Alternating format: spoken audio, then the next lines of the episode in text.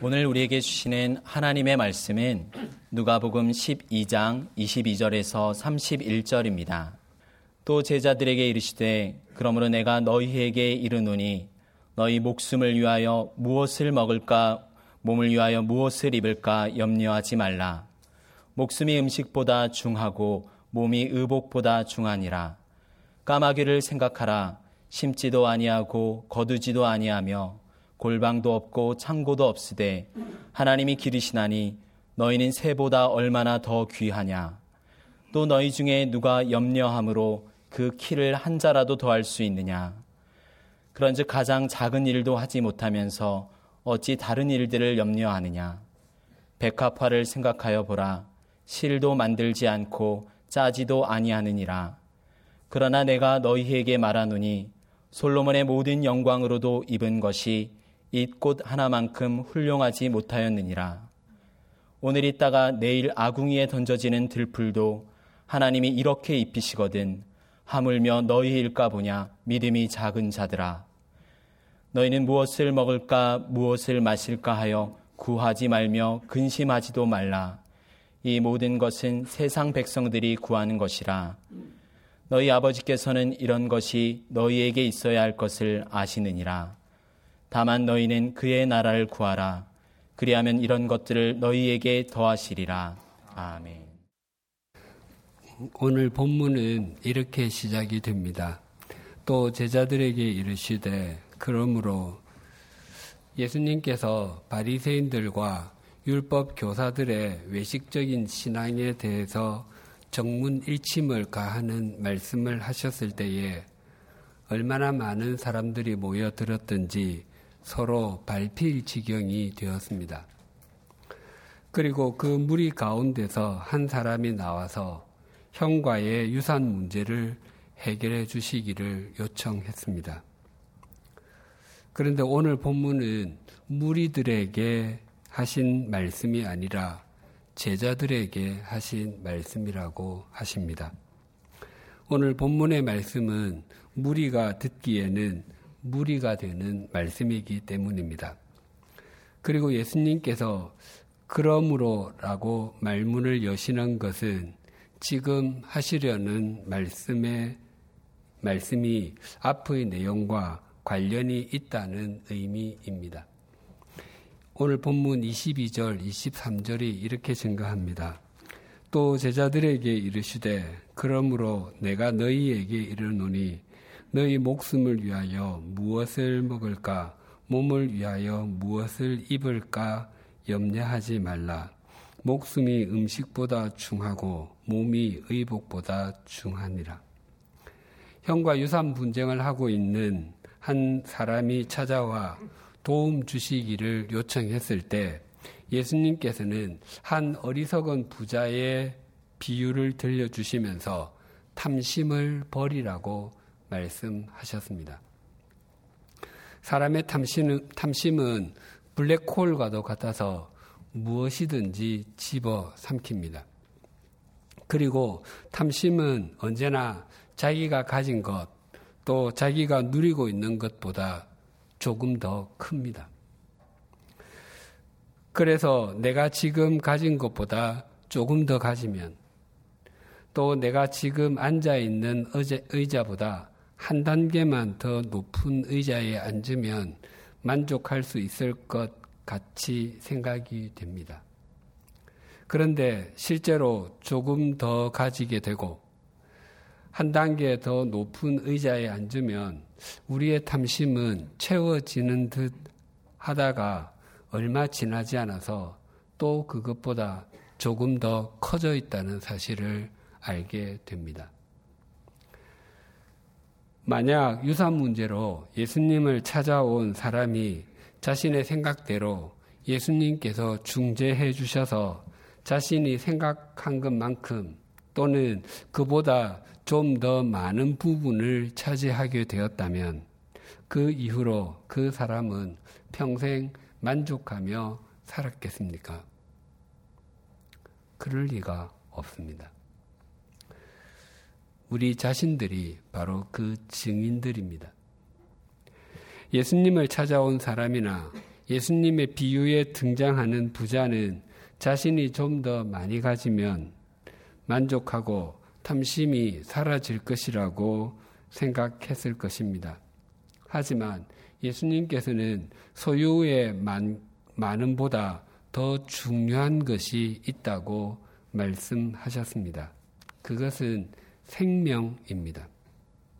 많은 사람들이 부러워하는 아주 높은 권력의 의자에 앉아 있다 할지라도 또 자신의 창고에 상품이 가득하고 자신의 금고가 가득한 금은 보화로 인해서 문이 제대로 닫히지 않을지라도 이 땅에서 숨을 내어 쉬고서 다시 그 숨을 들이쉬지 못하게 되면 자신이 소유했던 그 모든 것은 자신과 무관한 것이 됩니다. 또 사람들은 그가 입었던 옷을 벗기고 그에게 호주머니가 없는 수의를 입힙니다. 그가 좋아했던 음식이 산더미처럼 쌓여 있다 할지라도 더 이상 먹을 수도 없습니다. 그래서 예수님께서는 생명이 더 중요하다고 말씀하시는 것입니다. 24절에 이렇게 증가합니다. 까마귀를 생각하라. 심지도 아니하고 거두지도 아니하며 골방도 없고 창고도 없으되 하나님이 기르시나니 너희는 새보다 얼마나 더 귀하냐. 이 말씀과 유사한 내용을 담고 있는 마태복음 6장 26절에서 마태는 막연하게 공중의 새를 보라고 표현했습니다. 그런데 누가는 구체적으로 까마귀를 생각하라라고 말하고 있습니다. 예수님께서 무엇을 먹을까, 무엇을 입을까를 걱정하지 말라는 말씀을 하시며 그 예로 드신 것이 까마귀입니다. 까마귀는 주로 동물의 시체를 먹고 살기 때문에 유대인들은 이 새를 아주 부정하고 하찮은 새로 여기고 있었습니다. 우리나라에서도 과거에는 까치는 길조의 상징으로 그리고 까마귀는 흉조의 상징으로 여겼습니다. 그리고 골방과 창고는 둘 다 저장 장소입니다. 창고는 부자가 많은 곡식을 추수하였을 때 지으려고 했던 곡간과 같은 단어, 단어로 일반적인 저장 공간이라고 할 수 있습니다. 반면에 골방은 귀중품 보관 장소라고 할 수 있습니다. 즉, 까마귀는 자신의 미래를 자신이 책임지겠노라고 하며 귀중품도 비상식량도 쌓아놓지 않는다는 의미입니다. 그래서 이 24절의 말씀의 의미는 너희가 그렇게 부정하게 여기고 그렇게 하찮게 여기는 까마귀조차 하나님께서 먹이신다면 하물며 하나님께서 형상대로 지음을 받은 너희들을 왜 돌보지 않으시겠느냐고 반문하시는 것입니다. 하나님의 돌보심과 관련해서 우리의 신앙생활에서 새겨 넣어야 할 것이 세 가지가 있습니다. 첫째는 염려하지 않는다와 생각하지 않는다는 동의어가 아니라는 사실입니다. 염려하지 말라고 하면 생각하지 말아야 되는 것으로 여기는 분들이 있습니다. 믿음이 좋은 것은 바르게 생각하는 것입니다. 생각, 바른 생각이 동반되지 아니하고서는 신앙의 성숙은 불가능합니다. 과거에 부흥회에 참석했을 때 자주 들었던 말 중에 이런 것이 있었습니다. 생각하지 말고 그냥 믿으시라니까요. 이리저리 재지 말고 그냥 콱 믿어버리세요. 그러면 응답이 됩니다. 그 말은 마치 신앙생활에는 뇌가 필요 없습니다. 라고 말하는 것처럼 들렸습니다. 생각을 바르고 깊고 넓게 하며 삶은 단순하게 하는 것이 믿음이 성숙하고 성장해 가는 지름길입니다. 반대로 생각은 단조롭게 하고 삶을 복잡하게 하면 인격과 신앙의 성숙은 어렵습니다. 둘째는 모든 사건과 사고가 그리스도인이라고 해서 피해가는 것은 아니라는 것입니다. 인생에 부는 바람이 때로는 우리를 피해가기도 하지만 우리의 인생 정면을 때릴 때도 있습니다. 지난 주간에 강원도 고성, 속초, 강릉 등지에 초대형 산불이 났습니다. 그렇다고 해서 그 산불이 그리스도인들의 집이라고 해서 그 집을 피해가며 태우지는 않습니다. 때때로 질병이나 경제적인 궁핍함에서 빨리 벗어나고 싶은데 하나님께서 그냥 주실 때도 있으십니다. 지금도 우리나라 여러 기도원에는 치유를 받기 위해서 기도하는 수많은 환자들이 있습니다. 특히 살 날이 얼마 남지 않았다고 생각하는 사람들은 무엇이든지 붙잡고 싶어 합니다. 그래서 기도원 집회에서 강사 목사님이 전하는 말씀에 집중합니다.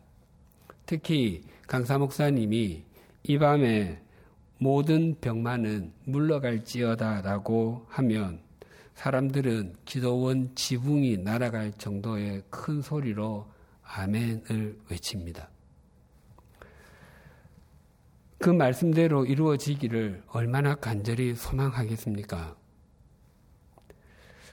그런데 환자들이 그 집회에 참석해서 간절히 기도하면 또 하나님께서 고쳐주실 것을 100% 믿으면 하나님께서 정말 다 고쳐주십니까? 고침을 받지 못한 사람들은 믿음이 부족하거나 없어서 고침을 받지 못한 것입니까? 아니면 헌금을 적게 해서 고침을 받지 못하는 것입니까? 아닙니다.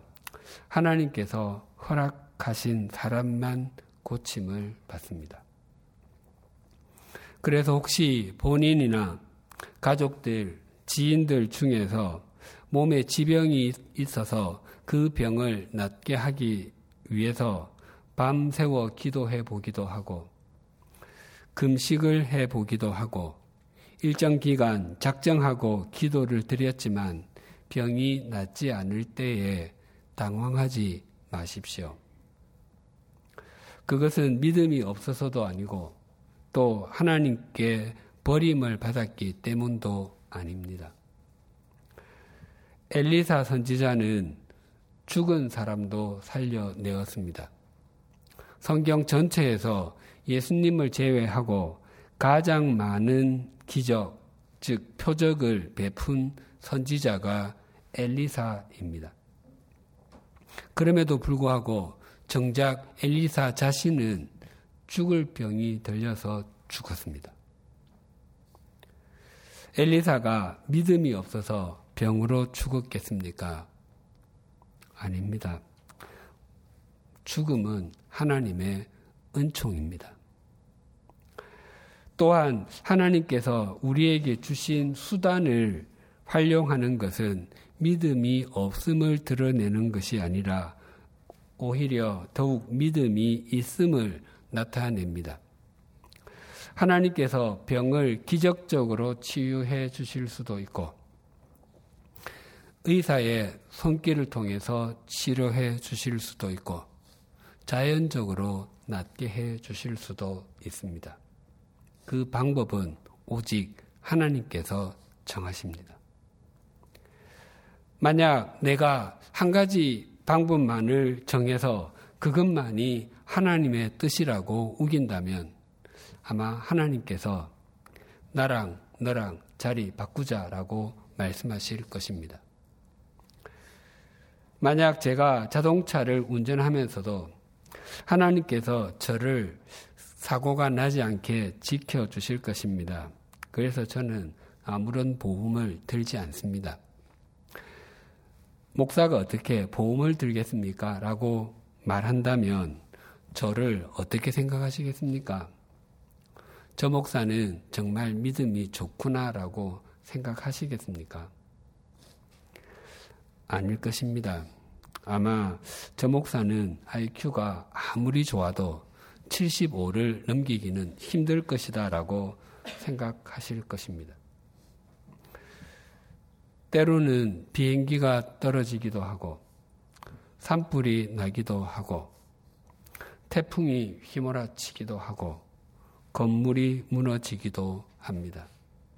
하나님께서 그런 것들을 모르지 않으십니다. 그러나 한 가지 분명한 것은 우리가 어떤 일을 맞이하게 되든지 그것은 하나님의 아심 속에서 이루어지는 것이고 하나님께서는 그 모든 것을 합력하여 선을 이루어 내시는 분이시라는 것입니다. 마지막 세 번째로 그리스도인은 아무것도 하지 않고 가만 있어도 되는 존재가 아니라는 것입니다. 까마귀는 자기가 먹을 것을 위해서 곤충, 곤충들을 양식하지도 않고 텃밭에 곡식을 심지도 않고 먹을 것들을 보관하지도 않습니다. 그렇다고 해서 아침마다 나뭇가지에 앉아서 하나님 아 하고 입만 벌리고 있지 않습니다. 아침부터 먹을 것을 찾으러 다닙니다. 까마귀가 염려하지 않는 것은 내가 잡아먹을 곤충이 있을까?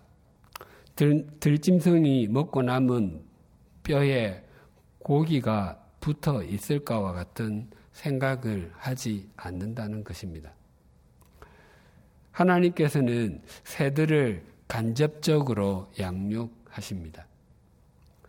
하나님께서 새들이 스스로 먹고 살 수 있도록 수단을 제공하십니다. 그래서 새들은 스스로 먹이를 찾아야만 합니다. 사람도 마찬가지입니다. 하나님께서 우리의 인생을 책임져 주시는 분이시기 때문에 우리는 그 하나님을 의탁하고 주어진 삶의 자리에서 성실하게 그리고 열심히 삽니다. 벼는 농부의 발자국 소리를 듣고 자란다는 말이 있습니다. 가을에 더 많은 추수를 하기 위해서 봄이 오면 농부는 해가 뜰 때부터 해가 질 때까지 일을 해야 합니다. 농부가 걱정하지 않아, 않아도 되는 것은 일조량이 충분할까? 비는 적당하게 올까? 태풍이 불어서 곡식이 모두 날아가지는 않을까와 같은 것들입니다. 전에 한 교회를 방문했는데 그 교회 예배당 내부 벽면에 그 교회에 표어가 붙어 있었습니다. 그 표어가 기적이 상식이 되는 교회였습니다.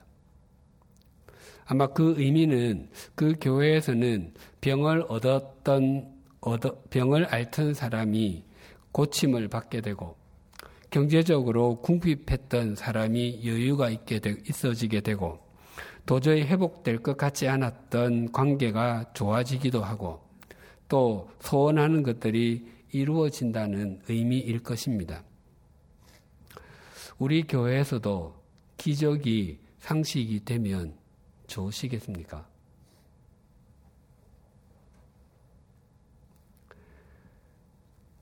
하나님께서 행하신 일이라고 고백할 수밖에 없는 경험을 하게 되는 것은 좋은 일입니다. 그것은 하나님께서 우리와 동행하시며 우리를 인도하고 계심을 보여주는 것이 되기 때문입니다. 하지만 기적이 실제로 상식이 되면 곤란합니다. 이스라엘 자손들이 출애굽하여 광야를 지날 때에 그들은 거기에서 농사를 지을 수가 없었습니다. 그래서 하나님께서 만나를 내려 주셨습니다. 그 만나는 이스라엘 자손들에게 처음에는 기적 그 자체였습니다. 만나의 이름의 뜻이 이것이 무엇이냐입니다.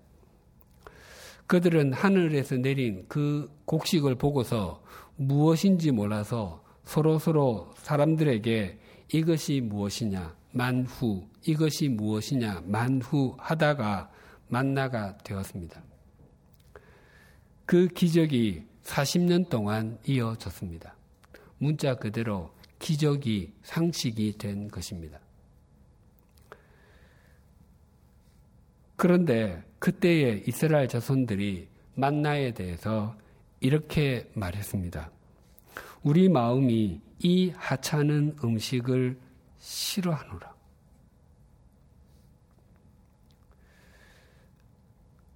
좀 더 쉽게 설명하면 이런 뜻입니다. 하나님, 아침에는 삶을, 삶은 달걀 먹었죠. 점심 때는 달걀 프라이, 저녁에는 구운 달걀, 어제는 달걀찜, 한 달 전에는 달걀말이, 1년 전에는 달걀국, 40년 전에는 날달걀. 우리가 닭인지 사람인지 모르겠습니다의 의미입니다.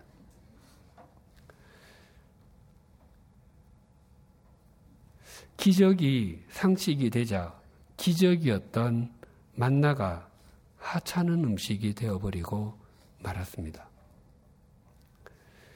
기적이 상식이 되는 교회보다 기적과 상식이 모두 은총이 되는 교회가 좋은 교회입니다.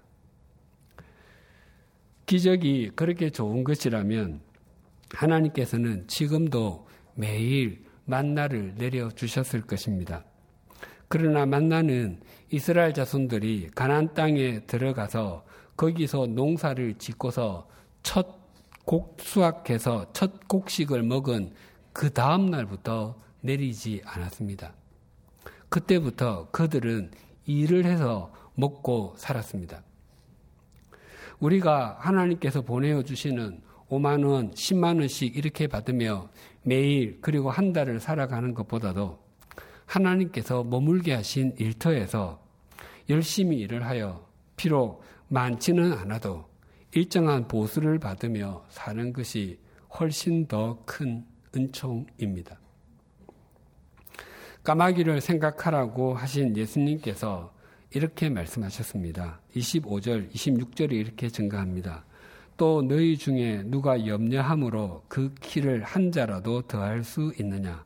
그런즉 가장 작은 일도 하지 못하면서 어찌 다른 일들을 염려하느냐.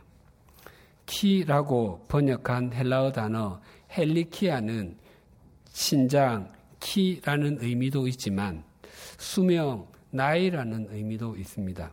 그래서 어떤 성경 역본에서는 키로 번역하고 또 어떤 성경 역본에서는 수명으로 번역합니다. 본문에서는 수명이 더 적절하다고 여겨집니다. 그리고 한자는 구약 성경에 자주 등장하는 규빗과 같은 길이 단어입니다. 한 규빗은 이 팔꿈치에서부터 손가락 끝까지인데 약 45.6cm입니다. 염려함으로 키를 한 자나 더할 수 있느냐는 말은 염려가 조금도 도움이 되지 않는다는 의미인데 사람의 키가 45.6cm 자라는 것은 굉장히 큰 일입니다. 만약 제 키가 45.6cm 더 자란다면 제 키가 농구 선수였던 서장훈 씨보다 더 크게 될 터인데 그 정도면 세계, 세계에서 상위 0.1% 이내에 들, 들 것입니다. 그래서 이 25절을 공동 번역 성경은 이렇게 번역했습니다. 도대체 너희 중에 누가 걱정한다고 목숨을 한 시간인들 더 늘릴 수 있겠느냐? 염려는 짐이라는 단어와 관련이 있습니다. 그것도 감당할 수 없는 다양한 짐입니다. 그래서 사람과 사람 사이에 있는 염려는 사람과 사람과의 관계를 찢어 놓습니다. 그리고 사람과 하나님 사이에 있는 염려는 사람과 하나님과의 관계를 찢습니다.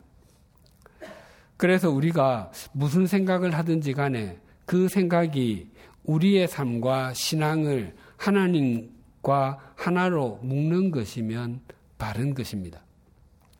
반대로 어떤 생각을 하든지 우리와 하나님과의 관계를 찢는 것이면 그것이 곧 염려가 됩니다.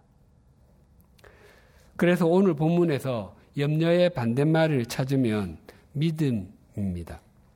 염려는 우리와 하나님과의 관계를 찢는 것이고 믿음은 우리와 하나님과의 관계를 묶어주는 것이기 때문입니다. 예수님께서는 염려하지 말아야 한다는 것을 또 다른 예를 들어서 설명하셨습니다. 27절, 28절이 이렇게 증가합니다. 백합화를 생각하여 보라. 실도 만들지 않고 짜지도 아니하느니라. 그러나 내가 너희에게 말하노니 솔로몬의 모든 영광으로도 입은 것이 이 꽃 하나만큼 훌륭하지 못하였느니라. 오늘 있다가 내일 아궁이에 던져지는 들풀도 하나님이 이렇게 입히시거든 하물며 너희일까 보냐 믿음이 작은 자들아. 솔로몬은 이스라엘 역사상 가장 그리고 최고의 영화를 누렸던 왕이었습니다. 이스라엘의 다윗 솔로몬 왕의 시대는 우리나라 고구려 시대의 광개토 장수왕의 시대에 해당합니다. 그때가 영토가 가장 넓었을 때입니다. 다윗은 목동에서 시작해서 숱한 고통을 고, 고생을 겪은 후에 왕이 되었지만 솔로몬은 왕자로 태어나서 왕이 되었습니다. 게다가 최고의 지혜자이었습니다. 세상적인 기준으로, 기준으로 보면 모든 사람들이 부러워할 만한 엄친아 중에서도 넘사벽이었습니다. 솔로몬이 받은 수라상에는 매 끼니마다 산의 진미가 가득하였을 것입니다. 또 그가 입었던 옷은 이스라엘 내에서는 그 누구도 입을 수가 없었습니다. 오직 그 자신만을 위한 옷이었습니다. 그러나 예수님께서는 그러한 솔로몬의 삶에 대해서 이 꽃 하나만큼 훌륭하지 못하였느니라 라고 말씀하셨습니다. 솔로몬이 누렸던 그 화려함은 하나님을 신뢰하지 아니하고 자신의 힘만으로 이룩하려고 했던 것이었기 때문이었습니다. 그는 자신의 권력을 유지하기 위해서 많은 정략 결혼을 했습니다. 그의 후궁이 700명이었고 첩이 300명이었습니다. 그는 자신의 아내들은 아내들의 이름은 물론 얼굴도 다 기억하지 못했을 것입니다. 특히 솔로몬과 결혼한 이방 여인들이 자신들이 섬기던 우상을 가지고 들어왔습니다. 솔로몬이 나이가 들자 그 여인들과 여인들을 따라서 그의 신앙도 병들고 말았습니다. 또 솔로몬은 성전을 짓기 위해서 7년 동안 백성들을 동원했고 그 후에는 왕궁을 짓는데 13년 동안 백성들을 동원했습니다. 그리고 그 왕궁을 유지하기 위해서 또 더 잘 먹고 더 잘 입기 위해서 백성들에게 가혹한 세금을 거두고 과도한 부역과 병력 의무를 지웠습니다. 그로 인해서 백성들의 원성이 하늘을 찔렀습니다. 그래서 결국 그가 죽은 후에 이스라엘은 남과 북으로 두동강 나고 말았습니다. 예수님의 말씀은 솔로몬의 삶이 언제나 염려하는 인생, 하나님과 찢어진 관계에 있었다고 말씀하시는 것입니다. 부모는 자녀를 제대로 그리고 바르게 양육하기 위해서 능력 안에서 최선을 다합니다. 교육비가 필요하면 몇 시간씩 일을 더 해 가면서라도 마련할 것이고 심지어 빚을 내거나 집을 팔아서라도 뒷바라지 하려고 합니다. 한계를 가진 부모도 그러하다면 하물며 하나님이시겠습니까? 우리가 하나님 보시기에 합당한 삶을 살려고 하면 하나님께서 왜 우리의 삶을 인도해 주시지 않으시고 우리에게 필요한 것들을 공급해 주시지 않으시겠습니까? 까마귀를 먹이시고 백합화를 키우시는 분이 하나님 아버지이십니다. 까마귀와 백합화에게 하나님은 아버지가 아닙니다. 그럼에도 하나님은 그러한 것들을 책임지십니다. 그러나 우리에게 하나님은 아버지이십니다. 그분이 왜 자녀인 우리를 책임져 주시지 않으시겠습니까? 우리 교회가 소명지로 부여받은 곳 중에 하나인 용인에 있는 한국 기독교 순교자 기념관에서 제가 2016년과 20, 2017년에 사역했습니다. 당시 주중에는 용인에 마련된 교회 집에서 지냈습니다. 2017년 5월이었습니다. 퇴근을 했는데 주차장 한쪽에 가구들이 버려져 있었습니다. 연말과 연초가 되면 이사를 가느라고 버려진 가구들이 있곤 했지만 연중에는 드문 일이었습니다. 그런데 그 버려진 가구가 아주 좋아 보였습니다. 제가 살던 집에 있는 것보다 훨씬 더 좋아, 좋아 보였습니다. 그런데 그 가구들 사이에 사진첩으로 보이는 것이 두 건이 있었습니다. 저는 속으로 아니겠지. 설마 결혼식 사진첩은 아니겠지라고 생각하며 펼쳐보았습니다. 결혼 사진첩이었습니다. 한 권은 야외 촬영 사진첩이었고 또 한 권은 결혼식 사진첩이었습니다. 결, 결혼식 사진첩 안에는 결혼 날짜가 찍힌 청첩장도 들어 있었습니다. 결혼한 지 8, 9년 정도 된 부부의 사진첩이었습니다. 그것을 보는데 한동안 제 다리가 움직여지지 않았습니다. 그리고 여러 생각들이 제 내리를 스치고 지나갔습니다. 결혼을 준비하며 야외 촬영할 때에 얼마나 좋았을까? 또 결혼식에서는 얼마나 행복했을까? 여러 사람들로부터 축하의 말을 얼마나 많이 들었을까? 결혼하는 자신들의 가정이 오랫동안 행복하기를 얼마나 간절히 바랐을까? 그런 생각이 들었습니다. 그런데 그 8, 9년 동안 도대체 무슨 일이 있었을까? 그들에게 어떤 사연이 있었기에 이렇게 별거하며 살아야 했고 결국 가구도 버리고 결혼 사진첩까지 버리게 되었을까? 당시 제가 살았던 집은 필로티 구조로 된 4층짜리 원룸 건물이었습니다. 1층은 주차장이었고 2층에서 4층까지는 7개씩 집이 있어서 모두 21가구가 살 수 있었습니다. 제가 살았던 2층에는 7가구에 사람들이 모두 살았지만 3층과 4층에는 한 번도 올라가 보지 않아서 어느 정도의 사람들이 살고 있었는지 정확하게 알지 못했지만 대부분의 집에 사람이 살았던 것으로 여겨집니다. 그 건물 안팎에서 사람들을 만나면 항상 제가 먼저 인사를 했습니다. 그러면 대부분의 사람들은 고개를 들지 않고 인사만 하고 지나갔습니다. 저 역시 그분들을 눈여겨보거나 또 얼굴을 기억하려고 하지 않았습니다. 그분들을 다시 길거리에서 서로 마주쳤을지라도 그분들이 나와 같은 건물에 살고 있는 분이라고는 생각하지 못했을 것입니다. 그런데 그 건물 안팎에서 여러 사람들이 제 곁을 스치고 지나갔을 때 틀림없이 그 가구와 함께 그 사진첩을 버린 사람도 있었을 것입니다. 저는 그분과 인사를 나누었을지라도 그분의 마음속에 그렇게 무거운 돌덩어리가 누르고 있다는 사실을 몰랐습니다. 이런 생각이 들었었습니다. 그 사람이 그런 상태에 있다는 것을 내가 먼저 알았다면 그 사람에게 도움을 줄 수 있었을까?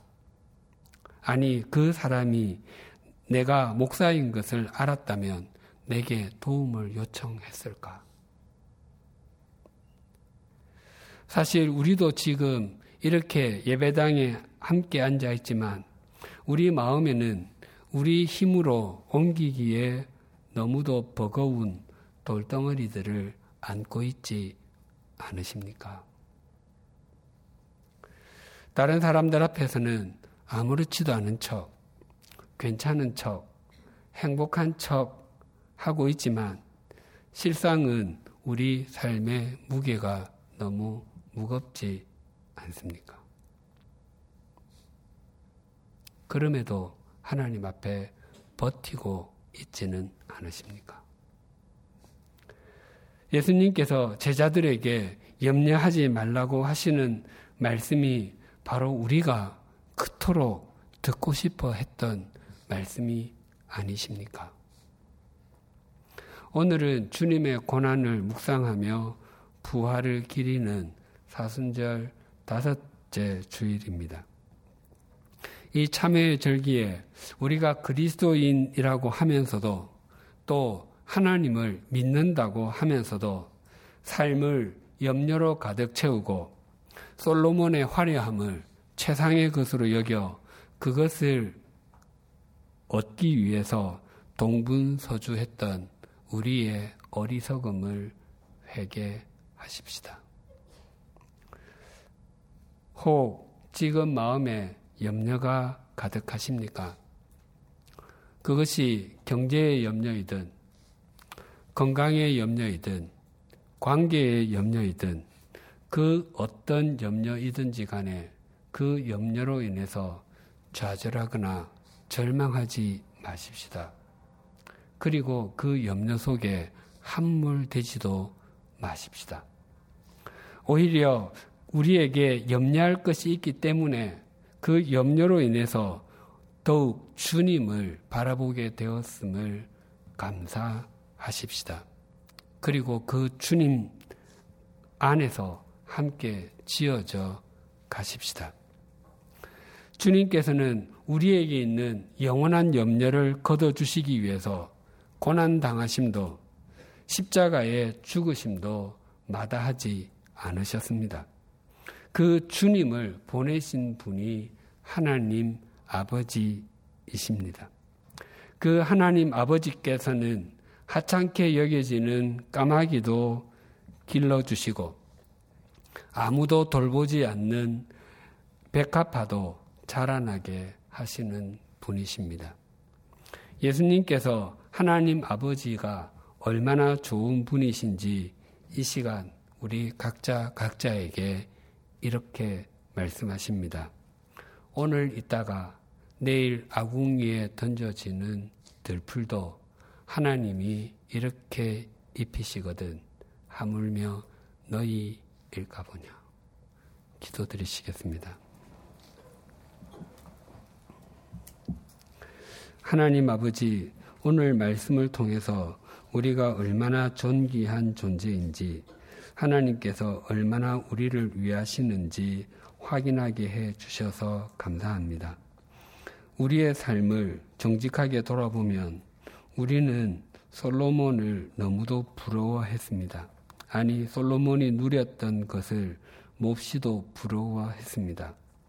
까마귀와 백합화처럼 사는 것은 너무도 싫었습니다.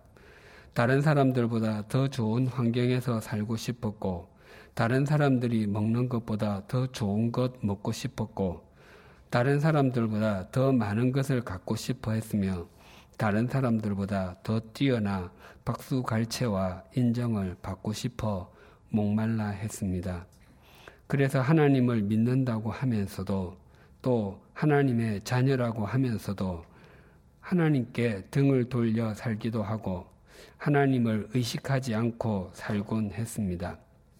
그래서 우리는 자주 하나님과의 관계가 찢어졌고 염려가 떠나지 않는 삶을 살았습니다. 참회의 절기인 이 사순절이 염려하는 인생에서 신뢰하는 인생으로 바뀌는 전환점이 되게 하여 주시옵소서.